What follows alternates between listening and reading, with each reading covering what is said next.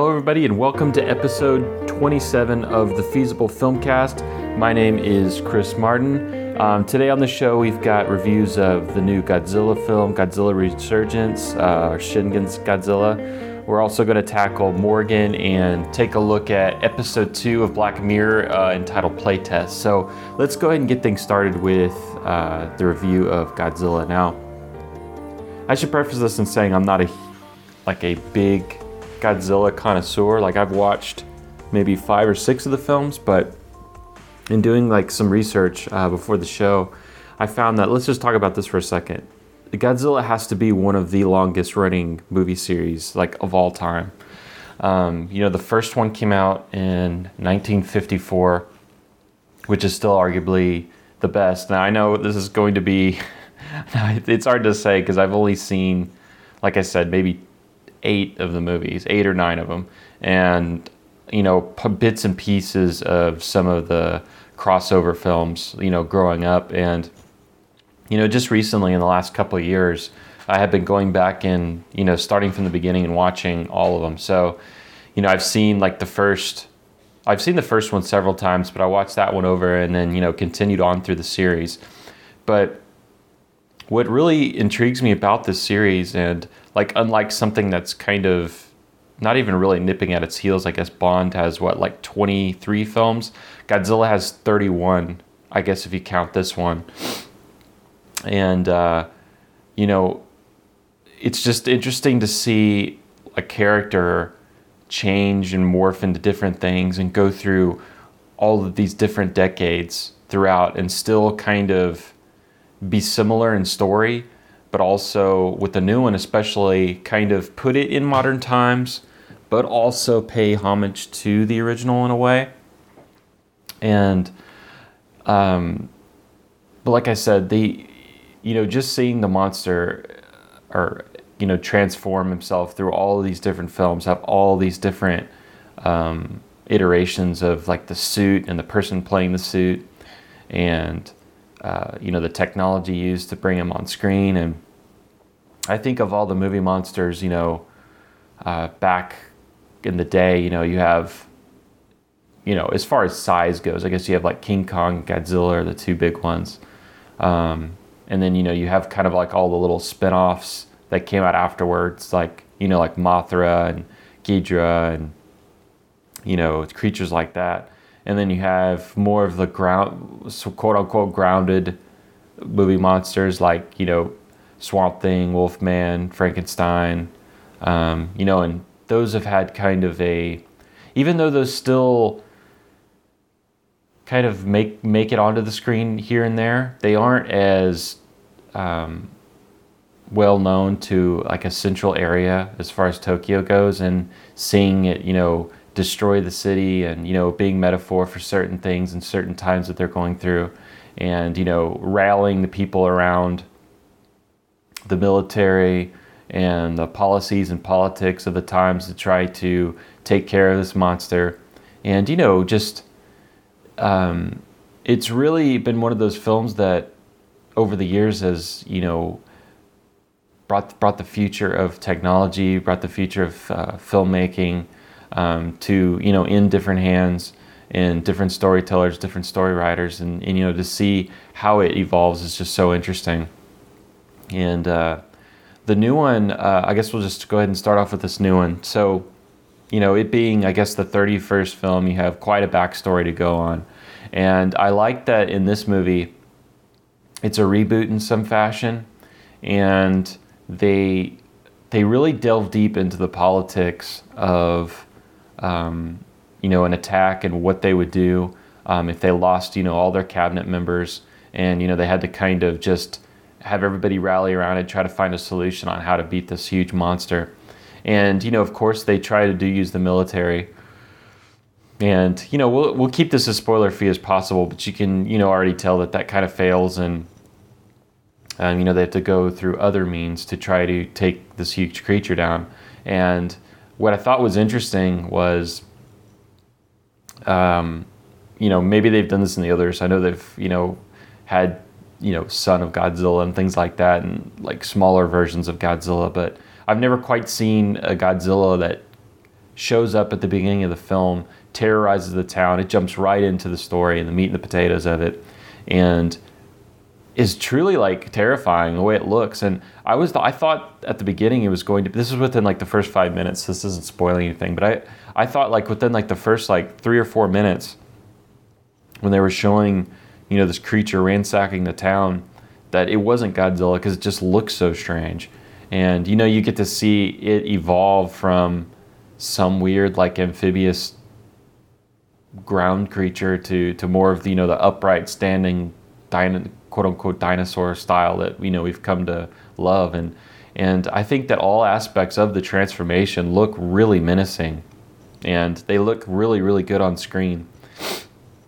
Now um, some things you know I've seen people online kind of criticize and I thought that they were quite jarring at first was the the quick cuts of the pol- like the politics scenes, you know, where they're they're trying to go through and they're trying to figure out what to do with Godzilla as he's attacking the cities, like whether they should evacuate or you know what their plan of attack will be to try to thwart this enemy.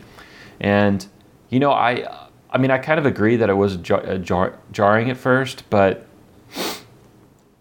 you know, it, it's just the style of the film and you know, if it was if it was just a couple of scenes and then they you know they they keep going on with it and it changes and be, tries to become something else, I'd understand. But it's just the style, you know. I, I don't.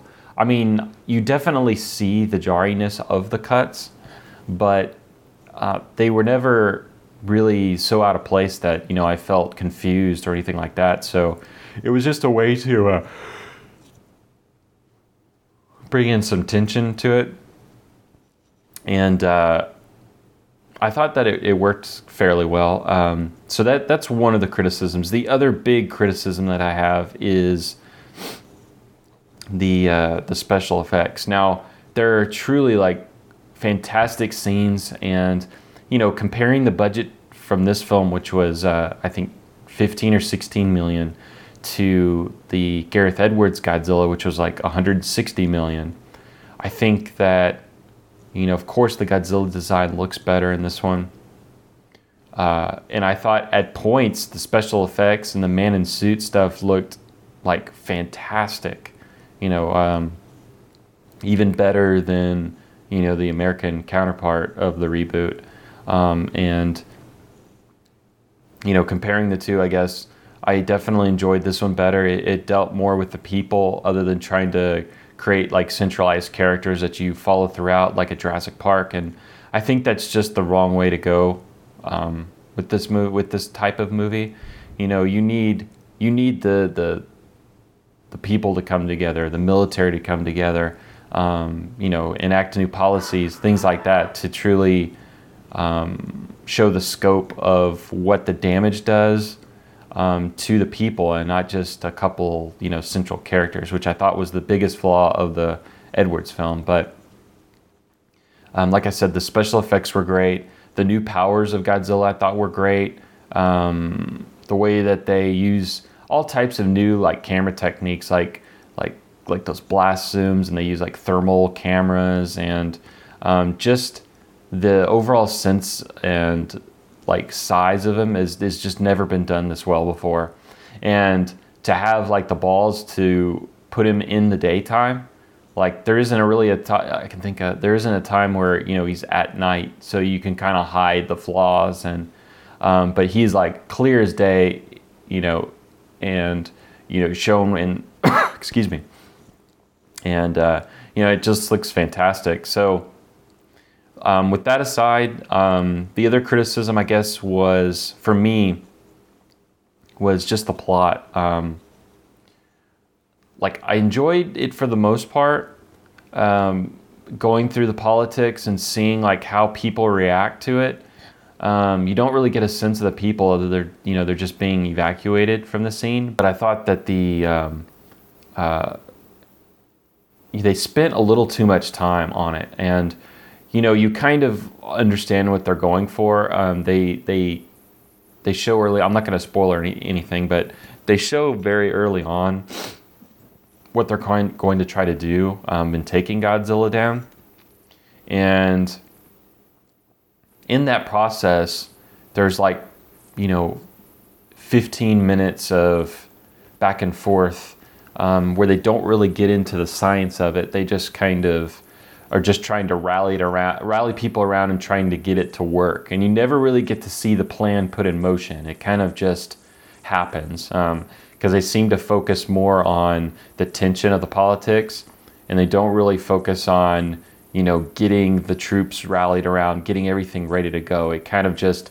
the plan is set you kind of learn a little bit about the plan and then you know it just happens so i would have liked to seen a little bit less politics and a little bit more of the buildup but you know i i can imagine that you know the budget constraints um, you know of the cg definitely played a role in that and uh, yeah and speaking of the special effects there are some like horrendous areas of it but there's also like some gleaming moments which are kind of jarring that you know figured we should bring up. And um, you know, as far as I guess getting to you know wrapping it up and getting to the ending, we have a I would say it was a deflating ending. It um, it kind of left you wanting more. I guess is a good thing, but the way that they end it, you know, kind of begs questions on what they should do next.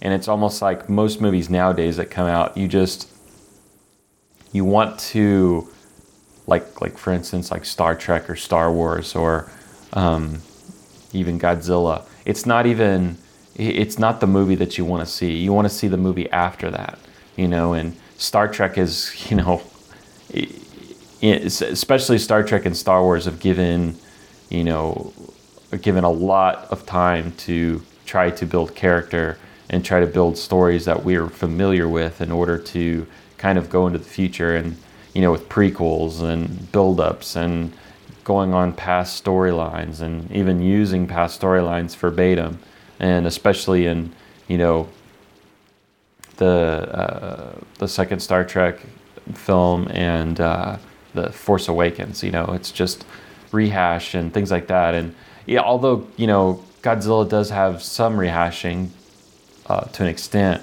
they do take it to a new level at the end.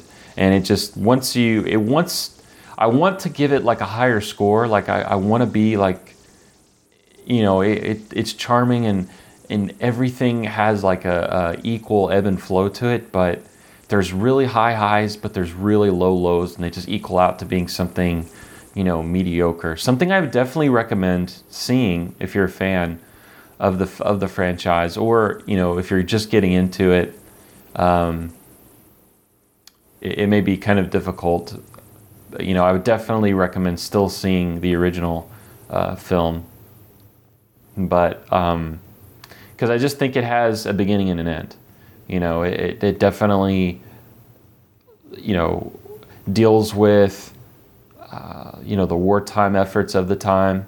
It definitely has a, an emotional attachment to some characters, um, which you don't necessarily get in this. Um, and it, doesn't feel as rushed. It feels very plain and simple and to the point, whereas this feels a little rushed uh, in terms of act, in terms of just story and special effects.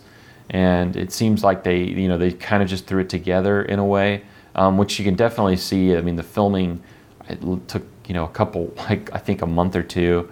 The special effects took a couple months and then it premiered. So it was definitely a rush job, but I definitely give it better merits than some of the films I've ever I've you know I've seen in the past. So it's definitely up there, but it's definitely one of those films where you're finished watching it and you just want to see what's next. So um, I'd give it right now, um, you know, out of five stars, I definitely give it about a three.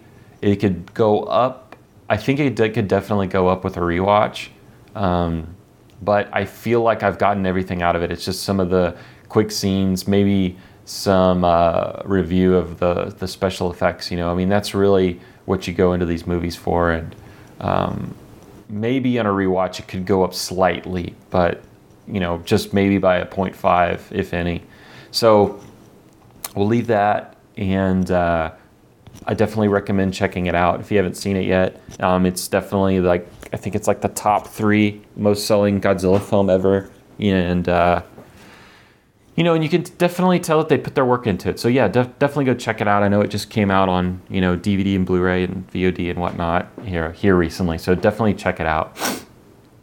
So moving on to the next film uh, that just recently got released, um, like on Blu-ray and DVD and whatnot, is is uh, Morgan. So Morgan is I guess you could say a sci- science fiction tale um, about a genetically engineered clone, I guess you could say, or genetic, genetically engineered person that is is secluded in in a uh, like I guess in some kind of like government facility is being monitored and brought up and uh, taught like how to live, I guess in a way. Um, now, there's an overlying factor that I'm not going to spoil that, you know, kind of shows its head towards the end, but it's not something that you can't see popping up here.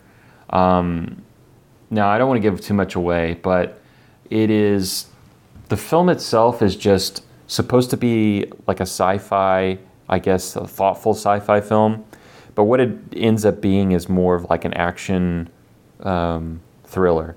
Um, now, the problem with that is it's not like uh, it's not like Ex Machina, it's not like um, Hanna, or I guess it's more like Hannah. But the thing is about this film is it doesn't have any type of flair on it.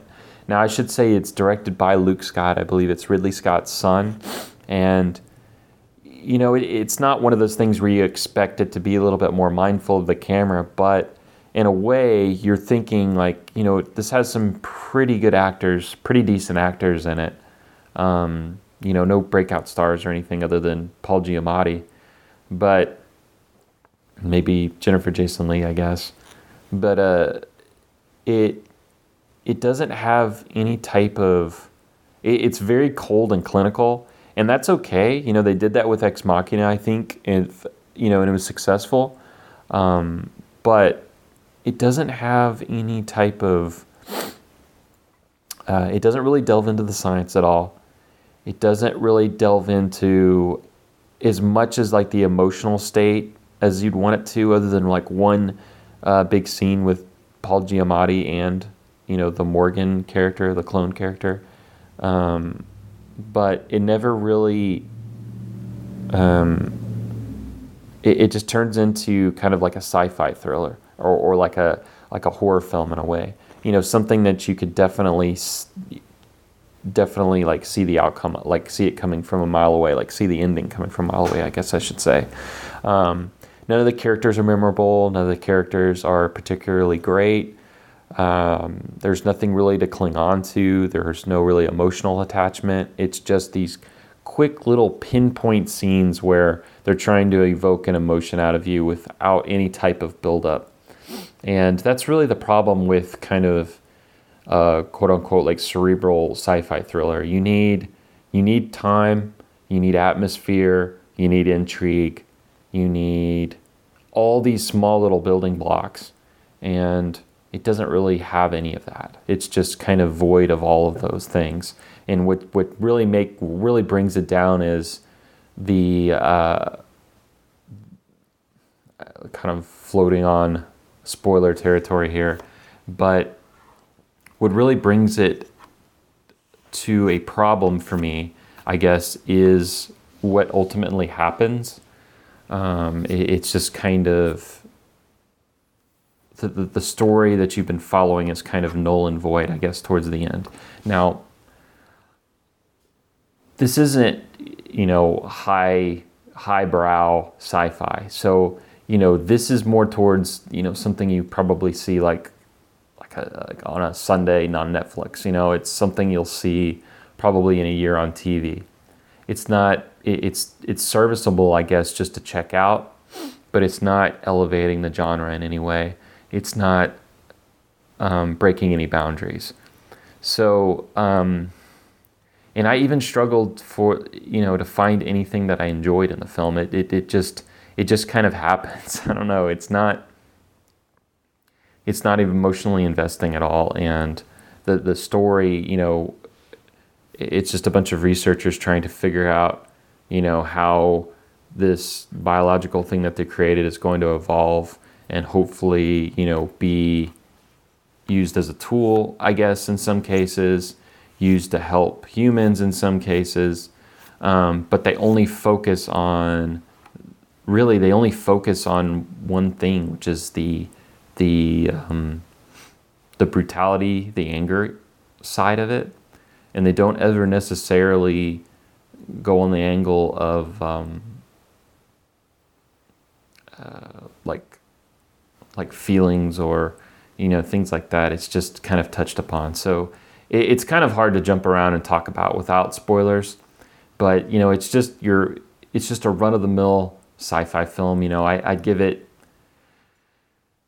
1.5 is too low, so I'd probably give it about a two. Um, and recommending, I, I, I wouldn't recommend it if you're like a hardcore sci-fi fan, but you know, if you enjoyed Deus Machina, um, I'm sorry, Ex Machina, I think that you'll get a, and you, and you want something that's kind of similar, but it's not really gonna elevate anything. I, you know, I, I, I think that might be something you'd enjoy. So, um, would I say check it out? No, but you know, if you're interested in kind of like a small budget sci-fi film, I guess it's okay. Um, would it be if should it have been released in theaters? I don't think so. It should have been straight to DVD. And uh, I know when I was looking at it afterwards, it really makes sense that this went through like a bunch of different rewrites to kind of see what they wanted to turn it into. And usually, when you go the action horror route, it's it's not a get out of jail free card, but it's a little easier, um, and it makes uh, it's definitely jarring, I guess. But I don't know. I don't even know if it was what it was rated. I could have been rated R, I guess, because of all the blood and everything. But on a small budget, you know, it's okay. So let's move on to the last bit of review here. So, you know, we've been reviewing the first. We reviewed the first episode last last time with um, of Black Mirror season three. So we're gonna go ahead and move on to the second episode, which is entitled Playtest, and it uh, it, it it's really interesting. It it um, it I'm trying to come across the best way to think about this and not spoil anything.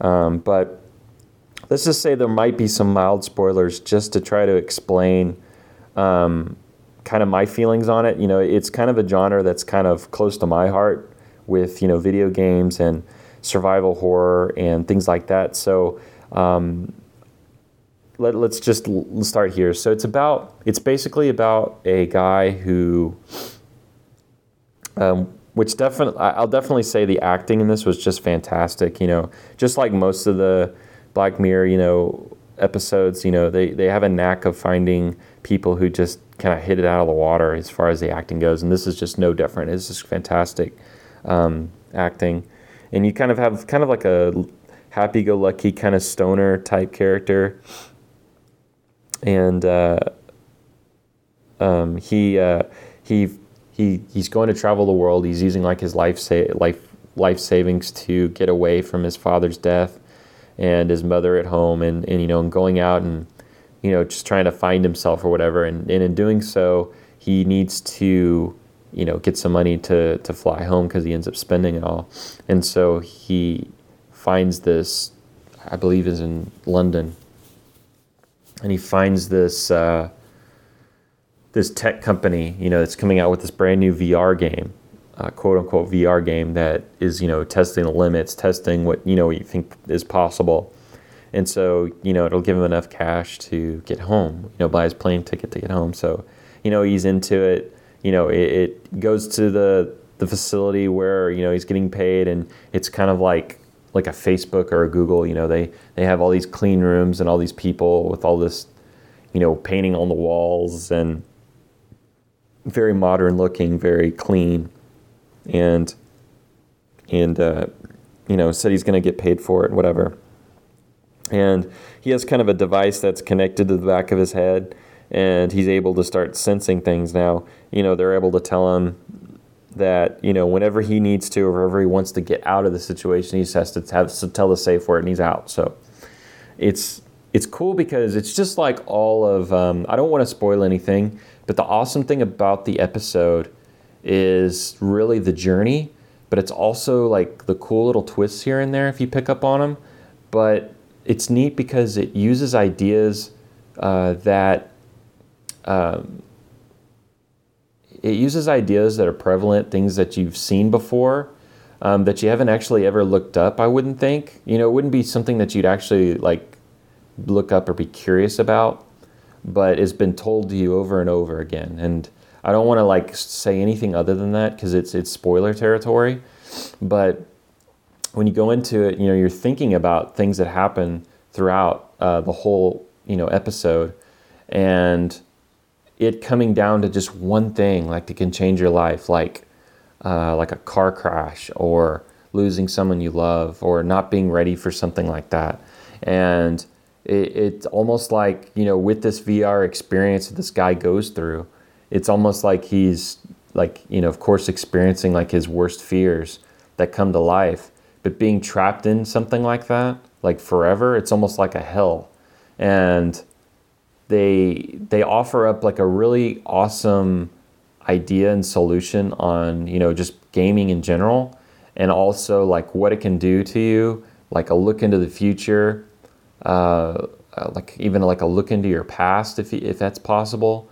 But everything is moving towards like a centralized idea of having life experiences and recorded memories and things like that that are available to you and the way that it's controlled is giving you experiences, giving the things that you want, but not necessarily ever being able to store those things. Like not ever being able to say, um, these experiences I can give to somebody else. You know, our only real way to do that is, you know, through photographs, through video.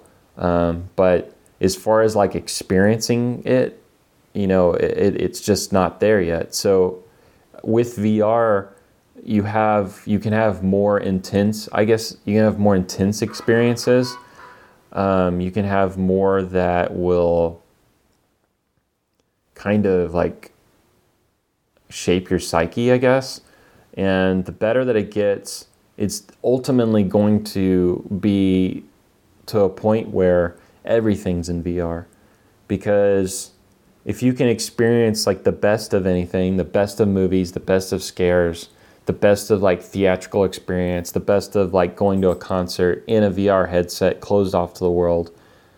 I mean, that's the way you would do it. It's just the only real obstacle is being able to interact with others. You know, that's the only real thing that that would be missing in this scenario like cuz everything that you witness if it's live is is um, you can interact with, but you can't necessarily ever be influenced. Like you can be influenced by, but you can't be touched by it. So the only thing after VR would be some kind of drug, some kind of device that you get into, some kind of a hookup that can connect to your brain or yeah, I mean that'd be the easiest thing to do is to connect to your brain to make you make you make your blood pressure go up, make you feel something in your fingers, make you touch something. You know, that's the ultimate, you know, goal I guess with with VR. That's just the first setup, you know, and with computers as fast as they are, we're able to, you know, render things that are super realistic. And in this episode, they they really delve into what it would be like if you could not only sense but feel and touch things and be able to enjoy things and you know be scared of things and being able to feel things i guess. And you know throughout the whole experience they, they basically like put the guy they put, put the guy in kind of like a haunted mansion to an ode to resident evil and you know and just say you know you're going to be here all night you know just act normal whatever and of course everybody just in that situation.